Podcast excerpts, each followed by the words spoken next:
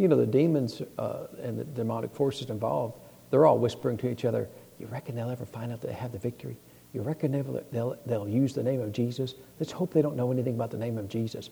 Let's hope they don't know anything about the blood of Jesus. Uh, I, am really hope uh, they're not, they're not one of those faith people, are they? Uh, we don't like those faith people, right? They're not one of those confession people, are they? Now we, you know, let's stay far away from them, right?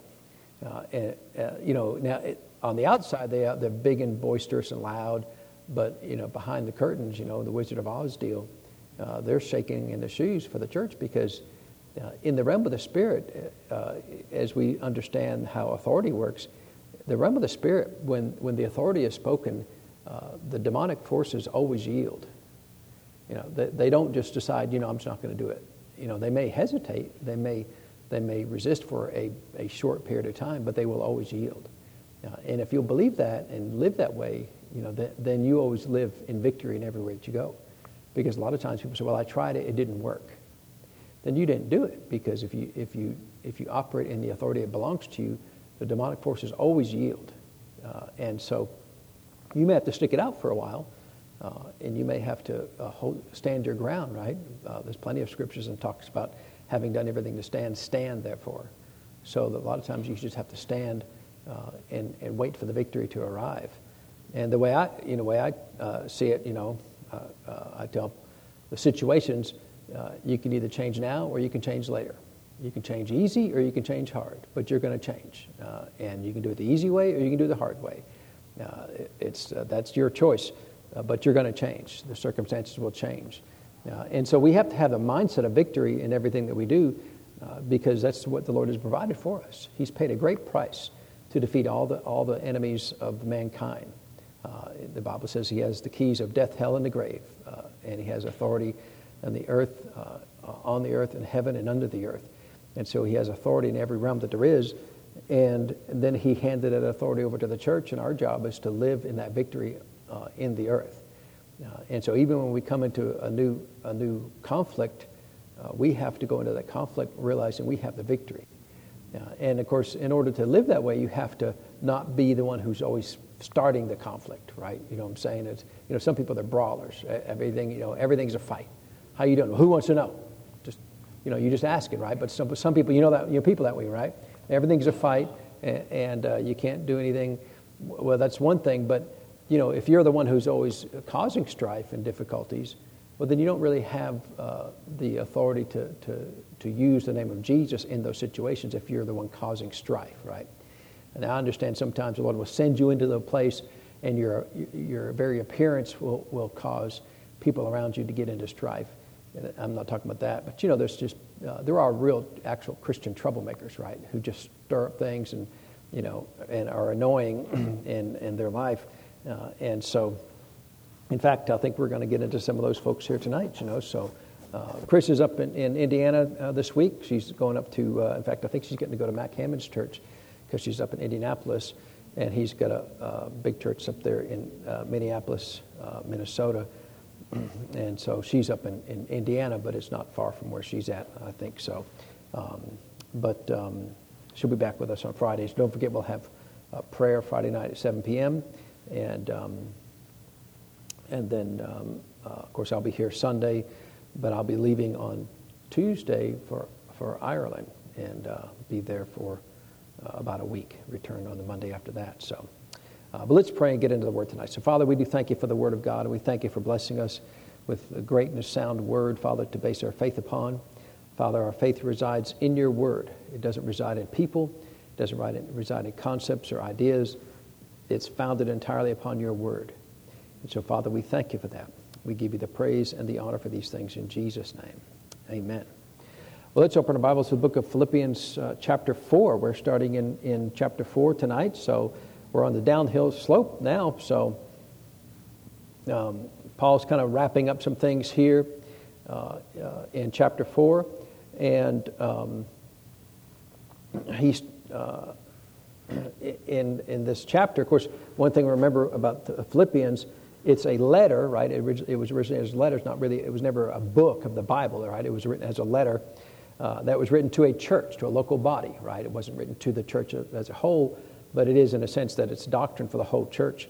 But it was originally intended for a specific church, a location, right? a physical, single body of believers there.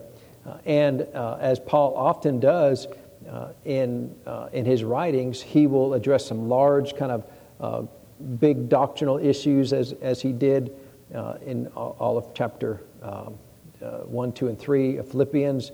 but then also, also he, he'll often get involved in some local church matters. And so he starts out in some of these things in chapter 4 here. But he starts out in verse 1 uh, as, he gets, as he's kind of winding this, uh, this letter down. He says, Therefore, my, bre- my brethren, dearly beloved and longed for, my joy and crown, so stand fast in the Lord, my dearly beloved. So, if you remember way back in chapter 1, he talked a lot about, uh, had kind words for the church at Philippi, and uh, he really loved this church. So, he, uh, he was really fond of the people in his church and from what we see in the book of Acts and how he wrote the, the book here of Philippians, uh, they were a big supporter of his ministry and a big help uh, both in prayer and uh, in the finances to the ministry. And you know, it, it's, it's not that Paul is a respecter of persons, but uh, it, it's helpful for people to, to show some appreciation like they did with Paul and to assist and to help. Uh, and uh, it really has a bond that, you know, because uh, from Paul's perspective, he's a minister, he's traveling all over the world, and this one group of people here has really decided to go above and beyond and really assist him and help him. In fact, if you remember when he talked about Epaphroditus in chapter 2, he said that he nearly died uh, because he was working, he almost worked himself to death to assist Paul and really to, to uh, uh, he was correcting the church a little bit because he said he was working too much to make up for what the Philippians had, had not been able to do in assisting him. Uh, but there was a lot of fondness between Paul and the church of Philippi because they were real, real um, uh, partners in his ministry in every way, right? Not just financial partners, but in prayer and assistance with him as well. And so he, so he called them uh, my joy and crown. Uh, and so uh, I started thinking about, well, there's a lot of things that the Bible says about crowns and so I thought it'd be helpful just to look at some of the things. Uh, we won't spend a lot of time in this, but uh, the Bible does have a few things to say about crowns and, um, uh, and then what they are, right? And so there's lots of different crowns. Here he just called them his joy and crown. So he's, he's um, uh, well, that word crown there talks about a, a, victory wreath. So if you remember back in the old days when people were doing like in the Greek um, uh, Olympics, the, the winners would get like a, um, what is what type of crown it was, you know, but it was it was a uh, like a wreath, you know, they'd put on their head, and um, usually of some of some uh, ivies or something, some kind of vines like that, uh, for the victors, uh, and that's really what he's what he's calling um, the Philippians, uh, his joy and his crown, and so he's kind of implying that, you know, uh, the ministry that he's had with them, that the part of his reward is part of Paul's reward is the success that he's had at the church of Philippi, uh, because he said, "You are my crown." So, so he has a crown, or he's expecting a crown of some kind because of the work that he's had with the, the Philippians, uh, and that really says a lot because uh, he uh, apparently he was able to impart a lot of things into their life. They received a lot of what he said uh, in the ministry, and then because of that, they grew and produced fruit. Uh, and so, really, what he's receiving is uh, a crown based upon the fruit that they produced in their lives from the work that Paul added to their life and ministry. And, and so you can see, and I, and I understand that, you know, when you, when you help people and you see them flourish and you see them increase and you see them grow spiritually and grow uh, in their faith walk with the Lord, that really that's that's valuable right? I, I, know sometimes that's not always the case right? There's sometimes it's just long suffering right? And just you know uh, I mean I remember one time uh, and this is this is unique right? So uh, I think overall you know even even the short time that I've been a pastor for uh, what now 15 years um, you know I've got to see a lot of spiritual growth in a lot of people's lives and it's a blessing uh, but that's not always the case right I, I remember one lady in particular she was with us for many years. And, um, and so we got talking not long before she left the church, but uh, we got to talking one time, and she said, I have grown so much in your church. And so she didn't ask for my opinion, Uh, but I'm thinking, if you've moved a hair's breadth, uh, you know, I'd be surprised. I mean, because she was still the same person exactly the, the day I met her. Uh, and, you know, uh, it is what it is, right? It's not about, uh, uh, I wasn't trying to judge her or anything, but, but she was bragging about how, how much she had changed. But she was still a brawler. She was still a gossiper. She was still a manipulator. She still, I mean, after all those years that I, that I knew her, she was still that way. And, and you know, I would never say you're, you're my crown, and my joy, and my crown, because if, if, if the ministry that, that, uh, um, that she sat under with us for a while, for a season, produced any fruit in her life, I couldn't tell it, you know. Uh, and that's just the way it is sometimes, right? Uh, and so uh, my desire is to produce fruit in everybody's life, right? Because, uh, you know, from my perspective, I believe strongly that the Word of God is plenty able to change your life, right? To, to make you a better person, make you a stronger person, make you a, more per, a person more at peace, more at ease, uh, a kinder person, a gentler person. Uh, if people would just hear the Word of God, they will change, right? If you'll hear what's preached, uh, you know, a lot of times people, uh, in fact, uh, we were, uh, me and Jerry was watching a video, at, was eating dinner, and the guy was talking about going to a therapist, right? And so, fine, th- there are therapists out there, and there's Christian therapists, and, and I don't want to uh, I don't want to uh, belittle that ministry or even that, that, that medical profession. But if you go to if you'll just go to church to a word church, and you li- and you will listen to the word of God, your mind will get stable, your body will get healed, right? Your joy will be full. What what would you need a therapist for if you really had that fruit in your life?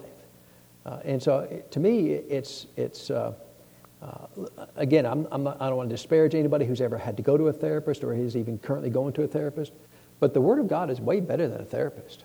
Amen. The Spirit of God knows way more about you than any therapist will ever be able to, to tell you. Uh, and so, you know, if, if people would just go to church, to a word church that teaches faith and teaches the Word of God like it's written, they'll have all the therapy that they need. Uh, I'm fully convinced of that. And so I'm not disparaging the therapists and the, the psychiatrists, psychologists of the world. I'm saying the Lord's got a better way, and it's a much better way. There's no side effects. There's no there's no uh, medication. You know, uh, it, it's just way better. Amen. Uh, and so, so they uh, they had been producing fruit in their life. He doesn't go into exactly what kind of fruit it is, but they were producing something. And he said, he said that that is is my victory, right? That is part of of my reward is the fruit that you produce in your life. Amen. Uh, and and, um, uh, and so the Bible talks about a, a crown of righteousness. Uh, he mentions that in, in uh, 2 Timothy chapter 4. He says, starting in verse 6, he says, For I am now ready to be offered. So this is Paul talking. So, he's, so he knows he is about to come to an end of his time on the earth. Uh, and that kind of does away with the, with the idea that, well, you, you just never know when your time is up. But Paul said right here, I'm now ready to be offered. I'm ready to go. Uh, and so if he didn't know, then, then he wouldn't be able to write this, would he? You can know, amen. Is it, and the time of my departure is at hand. Well, he's not talking about a train ride, right? He's talking about departing the earth and, and to go into the kingdom of heaven uh, up, uh, up with the Lord. He said, I have fought a good fight. I have finished my course. I have kept the faith. Henceforth, there is laid up for me a crown of righteousness, which the Lord, the righteous judge, shall give me at that day. And not to me only, but unto all them that love his appearing. And so uh, there's a crown of righteousness. Now, we're already the righteousness of God. Amen. We're not going to become more righteous when we get to heaven. So this is just a crown. It's, it's, you know, it's just a symbol of who we are in the Lord. But we don't, we don't get it until uh, we, we stand before the Lord. Uh, and what does it look like? I don't know. How big is it? What color is it? I, you know, we don't, we don't have any details about it. But uh, it sounds like this is part of our um, blessings that we get, the rewards that we get from the Lord for just walking with Him, right? Because He said that, that we get it not to, not to Him only, but unto all them that love His appearing. So, do you love the appearing of the Lord? You know, all, the, all Christians will love the appearing of the Lord. And when they do that, when they see Him and they fall down uh, and worship Him, they will receive a crown of righteousness just because they love, uh, love His appearing. Uh, he talked about uh, to the Thessalonians in 1 Thessalonians 2.19, he said, But what is our hope or joy or crown, of rejoicing? Uh, are, are, are not even ye in the presence of our Lord Jesus Christ at his coming? Uh, and so, again, just like he called the Philippians his joy and crown, he called the, the Thessalonians uh, his crown of rejoicing. Uh, and uh, in 1 Peter, uh, he called it in 1 Peter 5 4, and when the chief shepherd shall appear, you shall receive a crown of glory that fadeth not away. So, Peter calls a, the same crown, apparently it's going to be the same crown that when the Lord Jesus appears, Paul called it a crown of righteousness. Uh, Peter called it a crown of glory. Uh, it sounds uh, pretty awesome, right? Whatever it is. You know, and what are you going to do with the crown? I don't know. You know, uh, but uh, I mean, we do see some things that, that we'll get to do with it. Uh, but um, it's not like a necessity, right? It's not like water and air. It's just something that the Lord wants to do to be a blessing to us. in James, he in James 1:12, he says, "Blessed is the man that endureth temptation, for when he is tried, he shall receive." the crown of life, which the Lord hath promised to them that love him. Uh, and so you remember, Paul said that, that uh, we get the crown of righteousness to those that love his appearing. Uh, and James called it the crown of life that's promised to them that love him. So it again sounds like the same kind of uh, crown there. And so it's, uh, uh, it must be something, something special because you've got Paul talking about it, James talking about it, Peter talking about it. in the book of Revelation, chapter 2, in verse 10, he said, uh, For none of those things which thou shalt suffer, behold, the devil shall cast some of you into prison, that you may be tried. And you shall have tribulation ten days. Be thou faithful unto death, and I will give thee a crown of life. Uh, and so that, uh, that crown there seems like it's, it's a crown that's a, a result of, uh, of a reward for us walking faithfully with the Lord.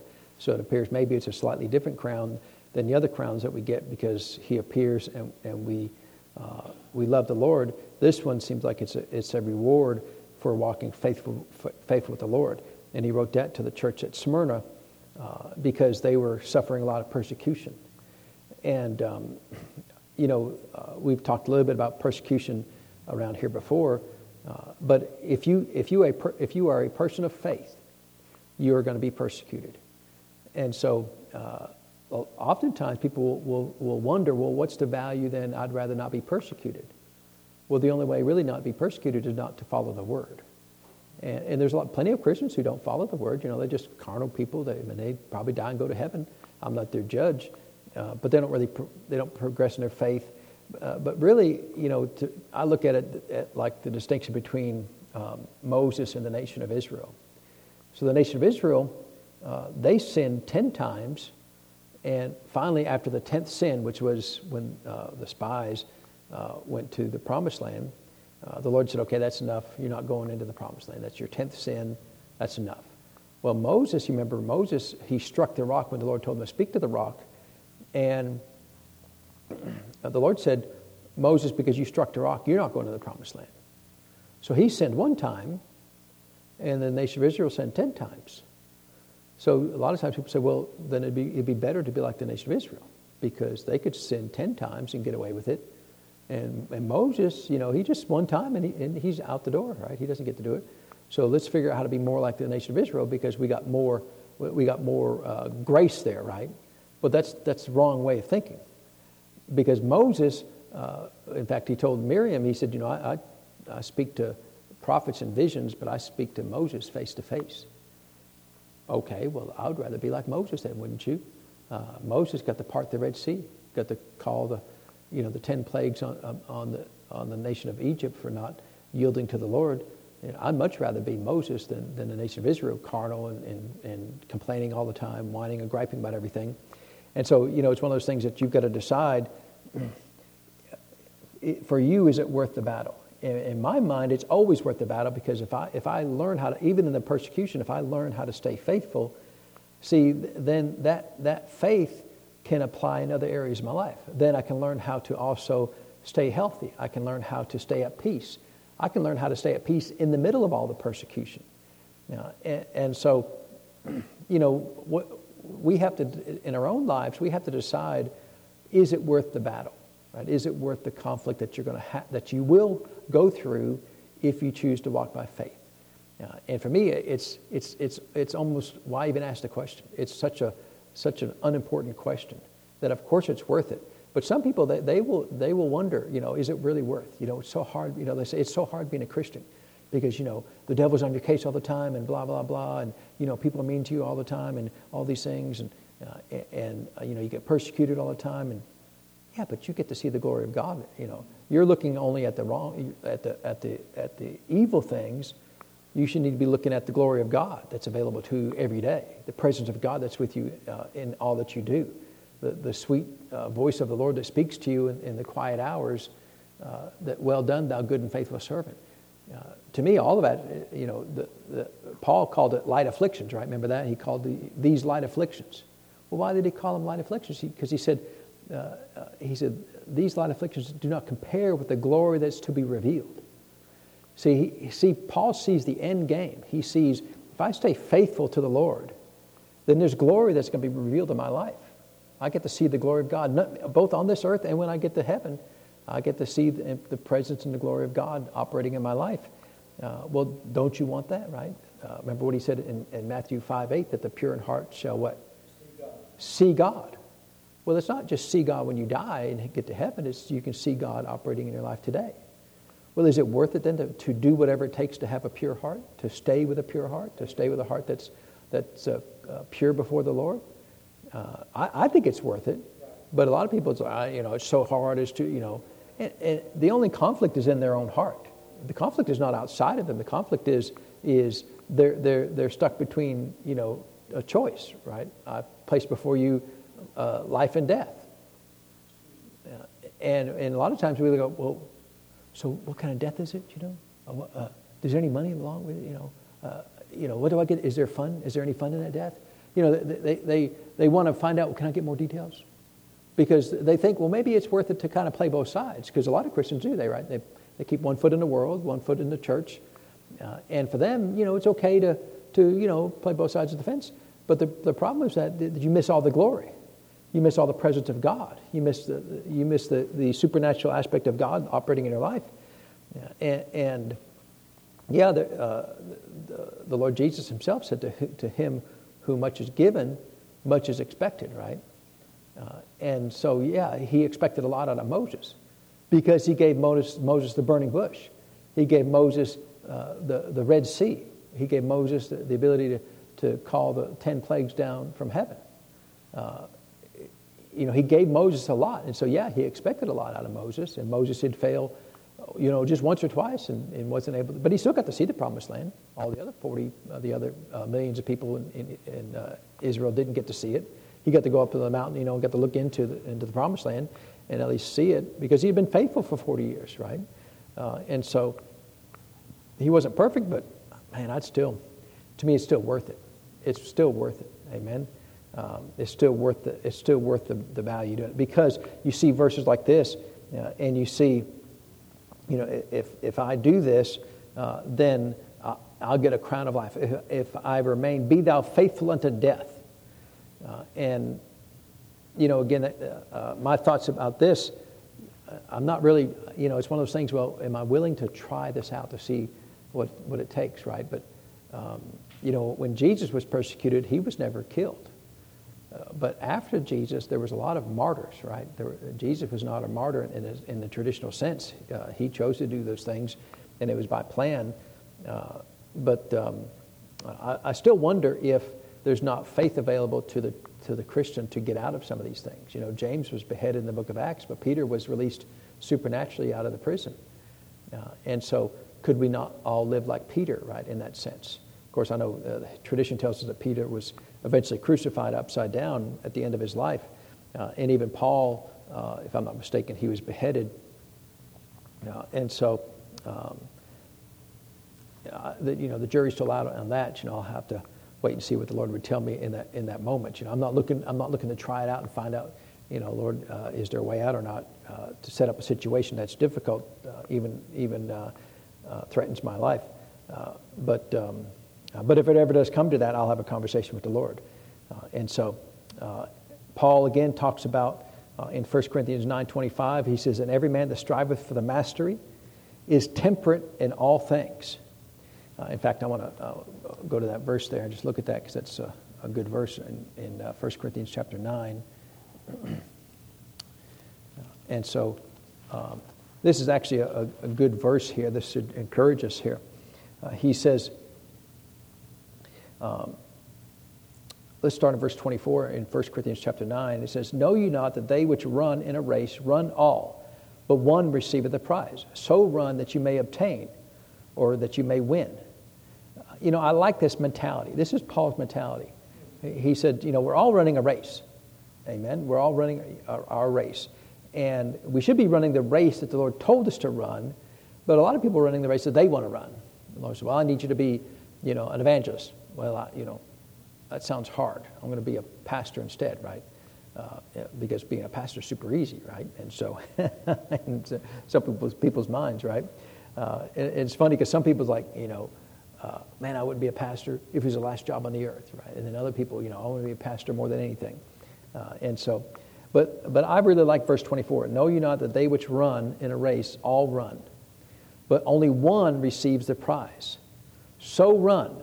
He's telling us, you should run that, so to win. Amen? Uh, in other words, uh, in our race with the Lord, we want to, we want to be the uh, person with the biggest faith, the person with the biggest heart, person with the biggest uh, Spirit of God operating in their life. That's what, that's what we want. That's our race, right? That's what we want to run. We want to win. And it's not just about uh, holding our breath to the end, because that's not really winning, right? Some people, uh, uh, they just they go through life and uh, they get saved, and then it's basically hell, hell on earth, and then they got, die and go to heaven. Well, that's not winning to me. That, that's holding your breath, and really it's just uh, kind of running out the clock. You ever seen, you know, you get in games and somebody's barely ahead, uh, and they just run out the clock. And that's you know a fine strategy in sports, but I don't want to run out the clock. I want to pursue, I want to push every day. I want to get better every day. I want to learn more of the Lord every day. I'm not satisfied with just uh, barely. I, I finished. I finished. The, you know, across the finish line, right? Uh, and so, you know, they got these uh, like these 5K races, uh, and uh, you know, for me, my only goal, if I did, a, I, I'm not going to do a 5K race, but if I did a 5K, my goal would be just to finish, right? I'm not going to try to win because you know, that's not me. I'm not a runner. I do not like running.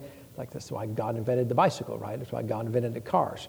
Uh, running, it's like, wow, you know, uh, why don't you just get a mule or something? At least, you know, there have been mules around for a long time. But anyway, some people like to run, and that's fine, right? If you like to run. Uh, but see, I, I, couldn't do that. I, that's not me. Uh, but, but really, everything that I do uh, in my life, I'm always trying to win. Uh, I'm not trying to just barely get by. Uh, and uh, I remember when one of the kids were in high school, the, their, their class, they I think they were, they were freshmen, I think, at the time. And so in the homecoming parade, they built a float. And they might have been sophomores, I think, at the time.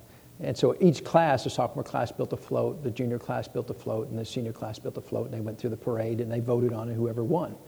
Uh, and so uh, when I was in college, you know, I, uh, our group, our Christian organization, uh, produced many floats, and, and I designed them all, and, and we won uh, several times uh, in the parade for the best float. And so I've got a little experience in it, and you know, for a small fee, I'll be glad to um, consult on your float design if you'd like. Uh, and so anyway, so I, I kind of designed their float for them, and we're building it, and you know, have a good time building it. And, and so one of the other teachers is there, and so she starts talking.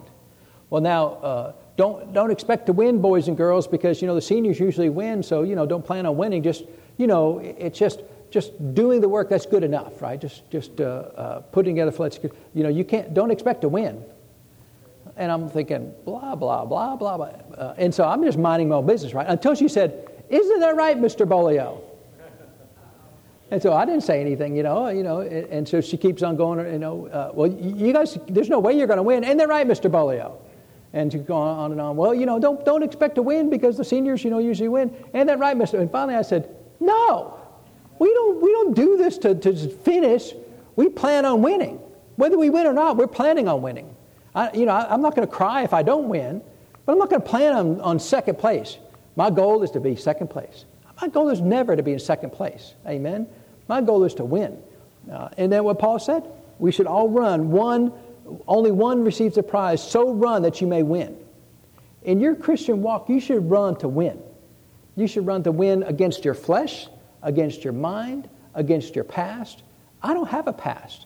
So many people, you, you see them walking around and, and they've got, you know, I remember uh, my pastor had, this is a long time ago, but he had this guest speaker. And so they decided to, uh, the guest speaker, um, I think it was a, well, I can't tell, I remember if it was a woman or a man, but because uh, it had been so long ago. And I, uh, I, was, you know, I was actually in the, in the service.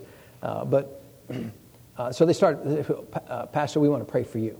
I'm like, okay. So he goes up there and, and they're praying for him. and, and they said, you know, I see, I, see uh, boxcar loads of, of uh, weights in your life. And Lord, give them the strength to, to pull this boxcar loads of weights.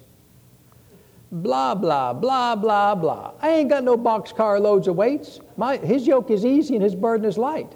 I unhooked those a long time ago. I don't have a past. I, you know, I don't have all, all these uh, burdens and, and worries of the past and, and frets about the past. You know, and you know, I was thinking about this the other day. So wouldn't it be nice? I wasn't worried about it, but I was thinking, wouldn't it be nice if, you know, I'm 58 years old now, right?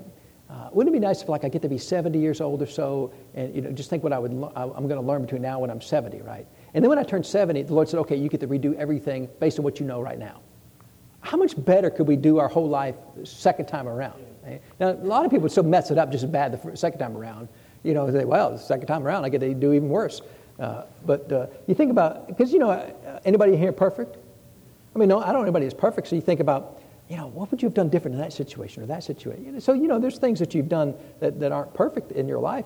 Uh, but, but I don't sit there and dwell on all, all my failings and all my problems. And uh, just, I don't have time for that. I'm, I'm running a race. I'm trying to get somewhere with the Lord. I'm trying to get to know Him better today than I knew Him yesterday. Uh, and, and so Paul said, run to win. In your Christian life, you should run to win. Mediocrity is not a goal. My goal is to be perfectly average, right? I want more than anything, I want to be average. My greatest desire is to be absolutely average. I want to be a C plus person all my life. It's like, no, there's no C plus, you know. Uh, there's only A. You know, we'll let you get by with an A. A plus really should be your goal, but we'll let you slide with an A if that's, if that's as far as you can get to. Because Paul said, run to win. Now, he's not talking about winning in card games and things like that, you know, you know and that's fine. You know, you should, uh, uh, it, it's funny because we, we like to play a lot of board games in my family. We're super competitive, right? Uh, now, we don't cheat. I have thought about, you know, I mean, I could play this game, I could cheat, they would never know it. Now, I won't cheat, but I, you know, I, I could probably tell you 10 ways I could cheat from every game because I've thought, I have thought about it um, because I don't win all the time. Uh, I mean, once, once the kids get to be sentient, uh, I stopped winning at most of the games, you know. When they're like three years old, I just win and no big deal, you know. But then they, they, they all got intelligent, you know. All my kids are intelligent, and, and um, it's like every now and then, I, I, mean, every now and then, I, you know, even a blind squirrel will win a game uh, on occasion. But, um, but still, you know, uh, it's, it's, uh, Chris was talking about how she, she was uh, uh, doing something at work, and they remarked, You are so competitive. And she said, I'm the least competitive in my family. and she is. Because, I mean, like Jared, he's kind of like, you know, uh, no prisoners at all, right? There's, we don't have a POW camp. They just, we shoot them all and burn the rest, right? Uh, burn it all to the ground. You know, I, am I'm, I'm not quite that bad, but, uh, but uh, I'm still uh, aggressive. Uh, and then, because, um, you know, if, if, a certain point comes up, no, the rules say this. No, no, no. And then war ensues, right? Because we're going to win that last point of that, of that rule uh, for the game, and that's fine, right? Because uh, uh, it's because it's just we leave it all on the table, and we don't we don't get mad at each other and, and get and pouty for a day or two, or at least I don't anyway. I don't I can't speak for the rest of them. You'll have to ask them, uh, but um, but it's okay to win, right? Uh, and I remember I used to have uh, when, when, we lived with some near some other friends years ago. the, the it was a couple, you know, they were friends with us, me and Chris, and um, uh, she was super competitive, right? The wife was super competitive. And, and um, uh, but the problem was she wasn't as good as I was, right? Now, I'm not the best, but I was better than her. And that's all that really matters, right? When you're playing board games, you just can be better than the guy next to you. You have to be the best to be better than the guy next to you. And so, and she would get so mad when she would lose. I mean, like steaming, like mad, like, you know, it's going to take me three days to get over it mad. Well, I mean, you know, you should play to win, but it's just a game, right? And so I would, I would just, I would double up and do everything I could to win. And then I would rub it in her face. I can't, you man, you're, you're terrible. I can't believe you lost that. We beat you so bad. Uh, and she would get so mad. And I, and I mean, it was my way of trying to help her, right? Because it's like, look, you need to recognize how mad you are right now because it's just a game, right? And there's some things are important, uh, like the church and ministry, you know, how we do things here. That's important. Playing a board game, it doesn't matter. If, if I lose 100 times in a row, it's okay. And, you know, if you look at the record, we keep track of some of many of them. You know, it's like, wow, how come your name's never on the list, Chip, for winning? Uh, and, and, so, uh, and, and, that's fine. I mean, but I'll still play and, and, have a good time, and I'll, and I'll put effort into it. Uh, and, and so, uh, but, but see, she wasn't really, because uh, Paul said we should run to win. She really wasn't r- running to win uh, life, right? Because you need to run to win life so that you can find a place how to be competitive uh, and, and strive to win even at a board game. But if you lose, it's not, it's not important, right? Because that's not an important thing in life, is it? Whether you win a, a board game or not. Now, some people, it's so important they'll cheat. Now, what, what, I never have understood that, right? Okay, you won because you cheated, but how is that a victory at all? Now, see, I might do it just for fun, right? Just to cheat, see if I can get away with it. Just you know, uh, and I haven't, act, I haven't done it, but I, you know, I have thought about doing it. Uh, well, actually, well, no, it wasn't cheating. Uh, we, we were playing uh, uh, uh, what we were playing Battleship, playing Battleship. In the, the, version that we were playing, you could get all these super super weapons, right? So more than just that. And I, and I figured out, okay, all of these super weapons have certain limitations. And I figured out, okay, no matter what super weapon that Chris has got, I can, I can place my ships uh, where they can never have two of those at the same time against me. And so I figured, I figured, so uh, and so I had the same super weapons he did. So every time I would shoot mine, I would like hit three of her ships. She could never hit more than one of mine at a time because I figured out the whole strategy. And so for I like a, I had like a winning streak, you know, undefeatable, right? For like 10 games, right? 12 games, 15 games. And finally, I just felt bad because I was destroying all of her hope and, and desire. She had no hope at all. And I finally told her, you know, the plan there. Uh, and so and, and that's fine, right? Because that was, that was legal. It was perfectly legal to do that, right? Uh, but, but it's not just games, you know, because, and Paul is not talking about games at all, so run that you may win. He's talking about life. You know, it really bothers me if things bother me. You know what I'm saying? If I get, if I get uh, off course because of an event, because something happened, that bothers me. That, that, that event caused me to change course.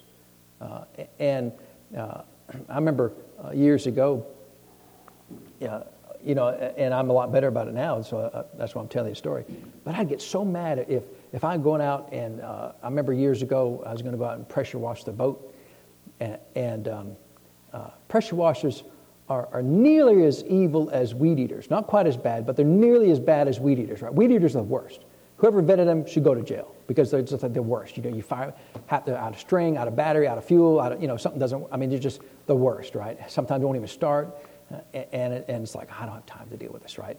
Uh, and, you know, you're on the back side of the, of the moon there, and you run out of line. Why can't you run out of line when you're at the driveway? No, you've got to wait till you're 100, uh, you know, 100 miles away from the house, and then you run out of line. Uh, and so, but I, I was, uh, uh, and, I, and I couldn't get the thing to start. Just, you know it goes, right? And it's like, what, you know, finally, I, I you know, uh, this is not a, a, sales pitch, but buy one with a Honda engine and you'll be fine, right? To get rid of the Briggs and Stratton, the garbage. But uh, and you buy whatever you want. I don't care. But I'm only going to buy Honda engines because you pull on them, they start, right? And that's why. Uh, uh and so, uh, you may have a different. If you if you got if you you're sold on whatever, I don't care. I don't. It just doesn't matter to me, right? But whatever it was, it, it wasn't a Honda, and it wouldn't start. And I got so mad at that thing. I was just so mad. And finally, I got it. I got the thing started, and the, for whatever reason, the, the hose takes off and starts flying around, and it hits me in the leg. And, and then, uh, now I have never cussed. My, my children have never, but a big pump knot by that big shows up on my leg. I'm jumping around. And, ah, I'm screaming because it hurts so bad. And, and the, the, the, girls run to the house. Mom, Dad, screaming outside. they were only, you know, this big or so. And I think it terrified them because uh, they, what in the world, you know? But see, that, that was a failure. That was a complete abject failure in my part. And this, this stupid machine caused me to, to get off course in my life, right? This machine, it's, it's, not, it's not There, there's no intent in this machine other than being a stupid machine, but there's no, it doesn't have a goal to, it doesn't have any goals at all, right? But it good. What, what's that? I know, it feels like it's, I think it was possessed. Uh, but um, I think there, when they were like a, a movie, I remember those, those dumb movies we used to watch when we were kids, Killdozer, like a, how can we watched so many bad movies growing up, right? I can't believe we, we, we uh, watched all those bad movies, but uh, it got possessed with, with some alien or something. I don't know what it was. Killed everything. Well, uh, well, this wasn't that. It was just a, it was just a dumb machine. Uh, but see, see, that bothers me because if that bothers me that much, uh, see, then, then I've got to figure out how to win uh, and, and it not bother me. Amen. in fact, and so, so we were, me and another fellow were, were pressure washing the, the outside of the church one day and again, same thing. You know, pressure washer, you know, starts leaking, right? It was, why is it leaking? And so it's not holding any pressure, or the water's not holding any pressure. So it's just, uh, and so, um, but but see, I had so that that was just only a year or two ago, right? A couple years ago. Well, the other one was was uh, probably well almost 20 years ago or so. So you got to give cut me a little slack, right? Uh, and so, uh, so I'm like, no, I'm going to beat this thing. And so the guy to me, I guess we got to come back tomorrow. I said, no, this is not going to win. I, and so I went and got another pressure washer. Just went to the, you know, uh, we've got uh, multiple pressure washers. I, I, will beat this thing into submission. Uh, and so I'm going to win. Uh, and I did. I went and got another pressure washer, had to change hoses and everything. And, and, and uh, I have time to fix the thing, you know. Uh, and, and later on, I, I, figured I was missing a gasket. but yeah, I wasn't, I, I, didn't, I, didn't want to, I didn't want to repair the pressure washer. I wanted to do the stuff, right?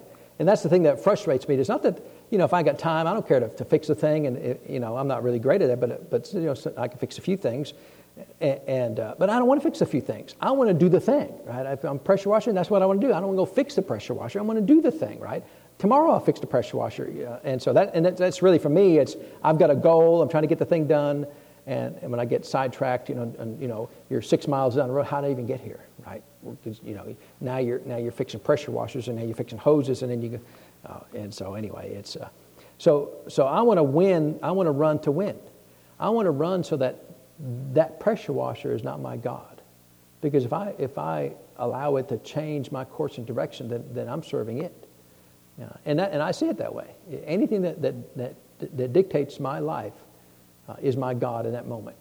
Uh, and uh, how many times have people said things and, and you're off for two weeks uh, moping because of what somebody said? I'm going to run to win. You want to say something to me? It might bother me for a minute, maybe I'll give you two minutes, but, but it's not going to bother me long because I will, I will become aggressive and, and pray to get out of that thing. Uh, and so, because I'm going to win. I'm, I do not want anything else to run my life. I don't want people to run my life. I don't want circumstances. I don't want machinery. I don't want finances. I don't want anything to run my life. And, and if I do that, then I win. Uh, and so uh, Paul said, run to win. And everyone that striveth for the mastery is temperate in all things. Uh, that word temperate there is, is modest or moderate in all things. You know, a lot of times people think that Christians are fanatics. Uh, and that's, to, to, you know, I know there's zeal of the Lord, right, uh, which, is, which is one thing. But what, what, what happens a, as you mature in the Lord, you become temperate and moderate in all things. So you're just not extreme in anything, right? You're not extreme in, in, uh, in, in, your, in, your, in your diet or your exercise or uh, any, but when it comes to the Lord, you know, there's really no, no uh, cap on what you do. You know, could you pray too much?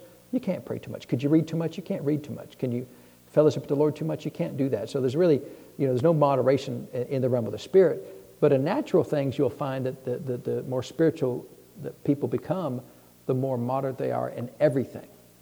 And so there's no, there's no fanaticism in any natural thing, right? Because he said you're temperate in all things. So uh, your diet, you know, uh, what do you eat? Just whatever I want, you know. Uh, I mean, you know, used to eat an entire pizza or, or entire box of cookies. Uh, and, you know, now I can get by eating just two cookies, right? I mean, you can't eat one, but, you know, uh, two is a pretty big, pretty big leap for me, right? I mean, I used to get them and, you know, you give me a box of Oreos and a gallon of milk and sin happens soon enough, right? And so, uh, but I don't do that anymore. Uh, and you get to grow up, amen? Uh, and, uh, and so we're still working on, on the donut boxes there, but uh, we're about to get the mastery over those things too. Uh, he said, They that, every man that striveth for the mastery. So we should strive, right? Striving implies effort. There is effort in your life that's required if you want to become a great Christian. There's effort required. There's effort required into, into looking to yourself and going, I can't believe I said that. I can't believe I did that. You know, I'm going to stop being so unkind. I'm going to stop saying those things. And uh, I mean, you know, people that just they, they have the hardest time. I mean, you know, I know I knew used to know a lady we went to church with. She was the best uh, at, be, at being an exhorter. She'd just come up to you, and you'd feel like a king every time you were in her presence. And it wasn't just flattery; it was just, man, it's so good to see you you know, you look great. You know, How, how's it going? You know, I heard, I heard some good things about you. Just always encouraging, right? But, you know, eh, so there's that. But there's also flattery, which to me is just empty words, right? Oh, you're the best. You're so awesome. You know, we love you. And, you know, you it's fake, right? You know, that's, that's, that's just, uh, but, the, but the exhorters, you know, uh, the exhorters uh, are people that, that uh, you like being around. Amen?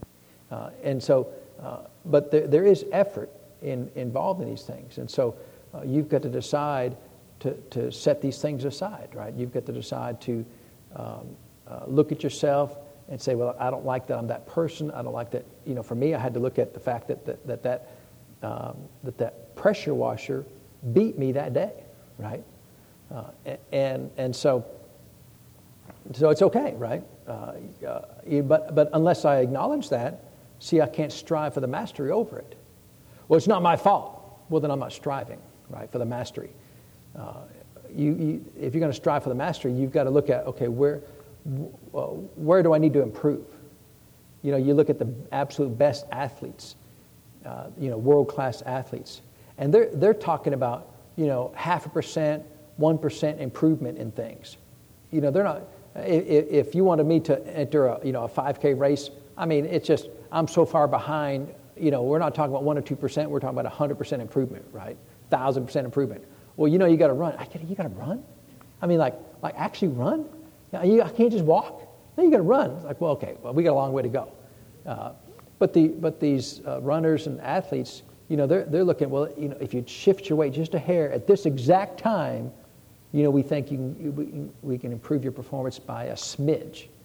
And, and so you, you get into these Olympics races, and they're down to a thousandth of a second, you know, a hundredth of a second difference between you and the guy next to you. And so if you can figure out that one tiny uh, place of mastery, you know, then you can be better. Amen.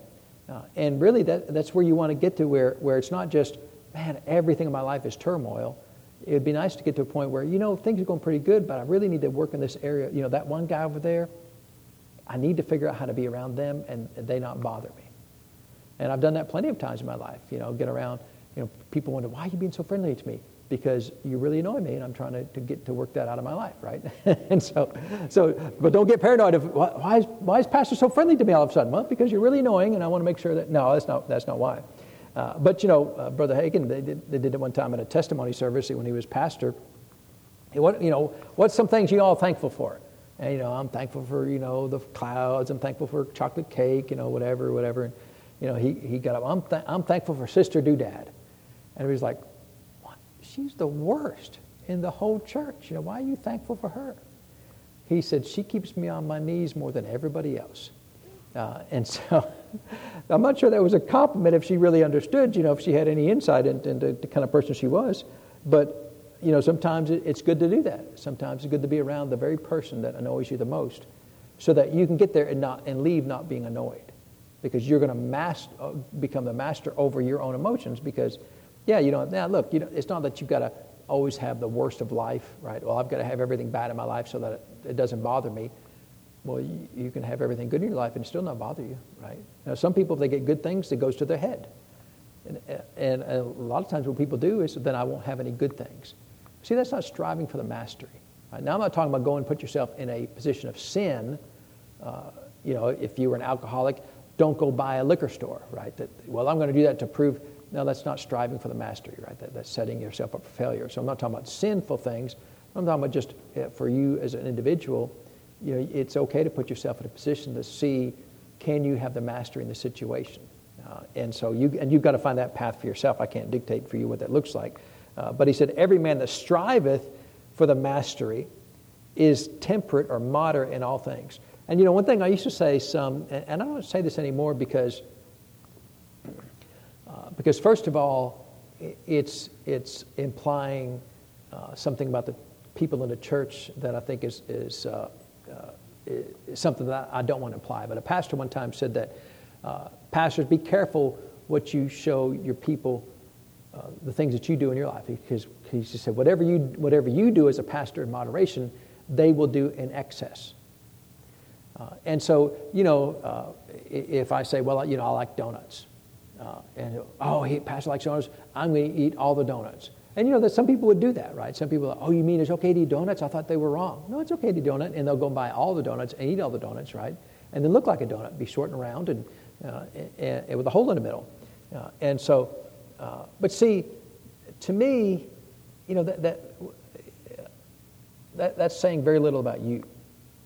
You have a right. You have a you have a right to choose what you do, and you shouldn't do what you do in your life based on me upon me anyway, right? Well, the pastor does it a little bit. I should do it a lot.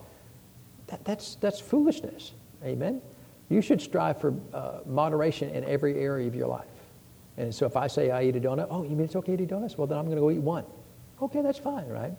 But, but if, see, if you use me as an excuse, I'm not at fault. Uh, now, look, if I'm doing something intentionally to, to entice you, I, I, understand that, but I'm not talking about that. I'm just talking about just, hey, you know, uh, I watched a ball game. Well, that's all I'm going to do is watch ball games, right? you know, I, I played a, you know, a, a, video game once in my life. Oh, I'm going to spend 100 hours a, a, week on video games. Well, you know, I'm not talking about uh, that. I should be able to tell you things that I do in my life without it causing excess to be, uh, to rise up in your life. Amen? And, and, be, be, and so, first of all, if you did that, if I told you something I did in moderation and then you took it to excess, See, you have no excuse. You can't say, well, it's the pastor's fault because it's not, I'm, it's not my fault, right? It's entirely your fault. So don't put it on me anyway. And so, you know, I don't really, I don't really uh, believe that anymore. Um, uh, or, or, I think it's, to me, it's, it's showing uh, very little confidence in you. See, I have great confidence. You've got the Holy Spirit in you, I've got the Holy Spirit in me. If you'll strive for mastery in your life, then you won't become, uh, you won't uh, follow anything that I say and take it to excess because you should be striving for the same moderation and, and, mastery in your life as I am in my life. And so if I've got mastery over donuts, then you should have mastery over donuts in your life. Amen. I don't know, we're all at different places in our faith walk, and, and that's fine. But I'm, I'm not going to hide things from you because I'm afraid that, well, they'll take it to excess. That, to me, that, that shows little regard for you. Uh, you have the same power and same Holy Ghost in you that I do. You have the same word that says uh, to strive for mastery in all things right? Uh, and, to be uh, moderate in all things. And now they do it to obtain a corruptible crown, but we do it to obtain an, an incorruptible crown. So, what Paul is saying here is there's value in us doing these things because there's a reward from heaven.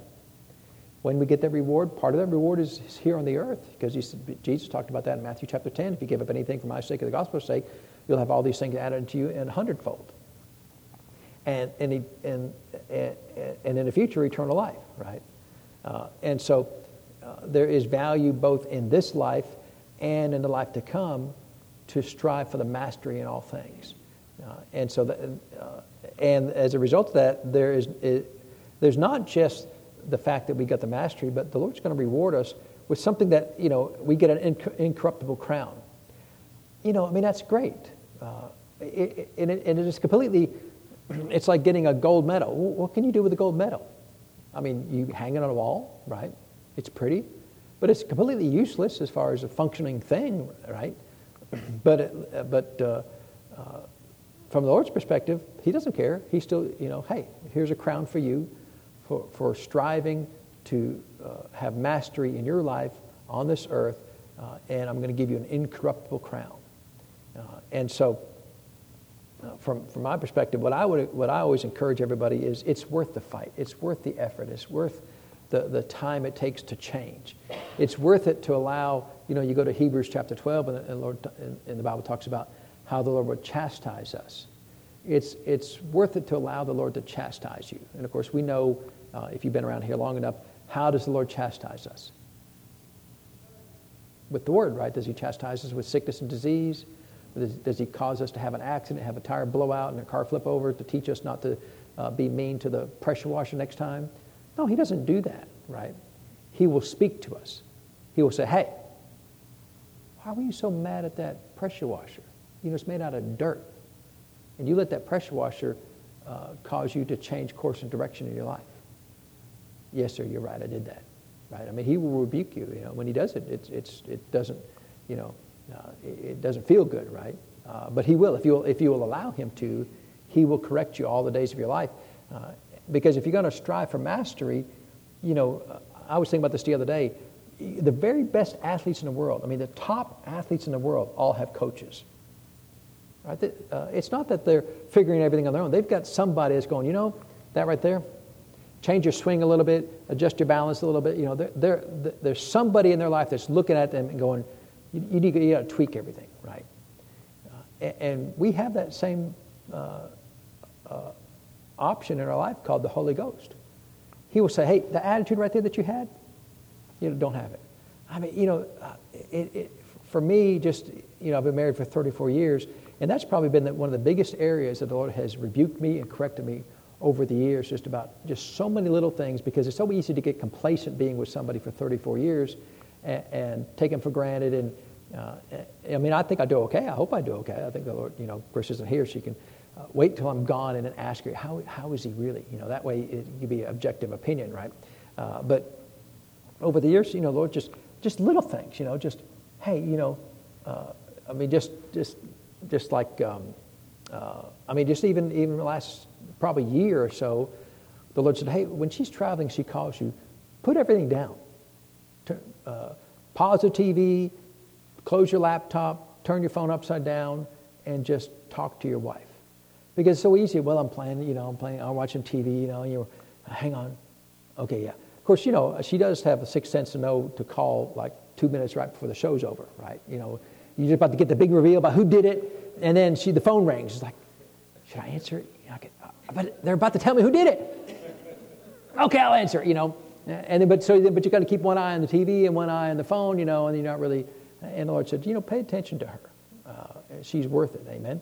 And it's a, it's a small thing, but uh, but still, I mean, it's it's been that way for 34 years.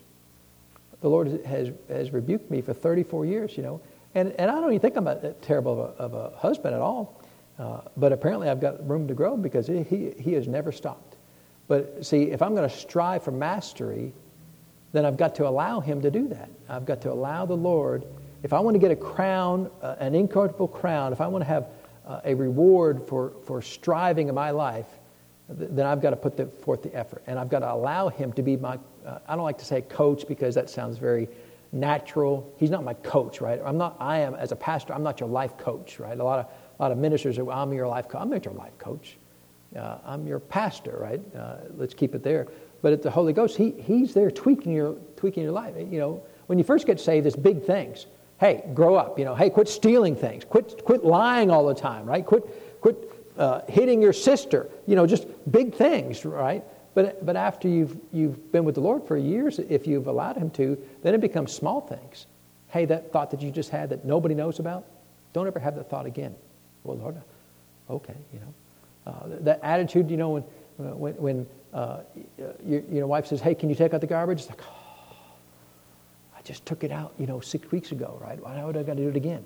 Uh, no, don't have that. You know, because you, you still do it, right? You still take it out. But did you have an attitude when, when she asked, right?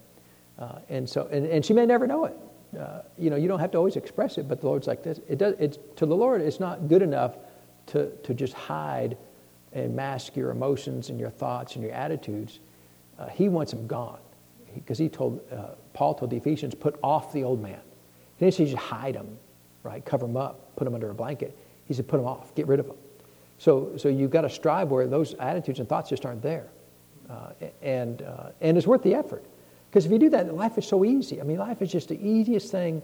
If you can get to where you allow the, the Spirit of God to rebuke you on a regular basis, chastise you for every little thing. And sometimes it's like, Lord, you know, does this ever end?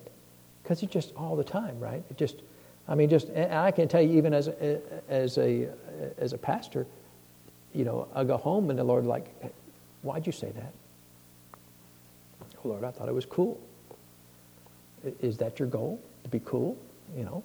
And of course, I don't know we've had that particular conversation, but, but a lot of things, uh, a lot of times he'll, he'll rebuke me over something that, that was said.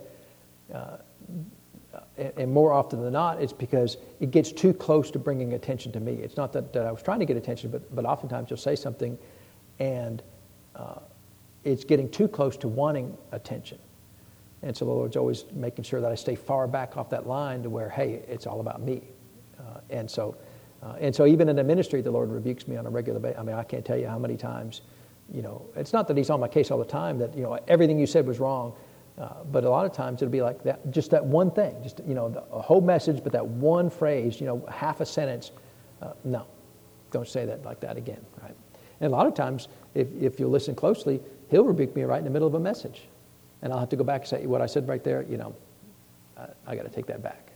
Yeah, and, uh, and so if he does tell me in the middle of a, of a uh, you know, I'll try to make it right, and I have many times made it right, right in the middle of a service. Hey, what I said about you know, that's not right. Uh, and so because I'm not perfect, amen. If you've been around here long enough, you realize I'm not perfect. But, but I do want a, I do want a crown. Don't you want a crown? I mean, if Lord gives you a crown, it's got to be awesome. I mean, it's got to be uh, unbelievably awesome, right? It, he's an incorruptible crown, whatever that looks like. I don't know what it looks like, but it's got to be cool. I mean, the Pope's got a pretty cool crown, but it's got to be better than a Pope's crown, right? I mean, his is like you know four feet tall, right? I bet it. I bet it puts the Pope's crown to shame, right? The, the crown jewels in, in England, and, the, I think it's in the Tower of, of uh, England there or Tower of London. is that where they're at? You know, uh, they put them all to shame. They're dirt compared to the crown that we get from the Lord. Amen. So is it, is it worth is it worth the effort? Uh, you know, I, I, just it's just worth the effort. I, more than anything, if I could get if I could uh, uh, put into people's hearts that it's worth the effort to strive for the mastery of being a child of God, that I, I feel like I have won the battle. I mean, I feel like I have accomplished something in my life. If I can get everybody that I that I minister to to believe that it's worth the effort to strive for the mastery of being a child of God. Um, uh, because so many people are just, they're just cruising on, uh, you know, uh, at their cruise control level uh, in their life as a Christian.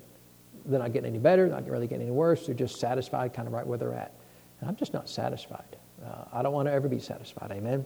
Uh, and so let, us do that. So, so Paul w- was, was uh, encouraging the Philippians, You are my joy, my crown. The fruit that you produce in my life uh, is part of my reward. Amen.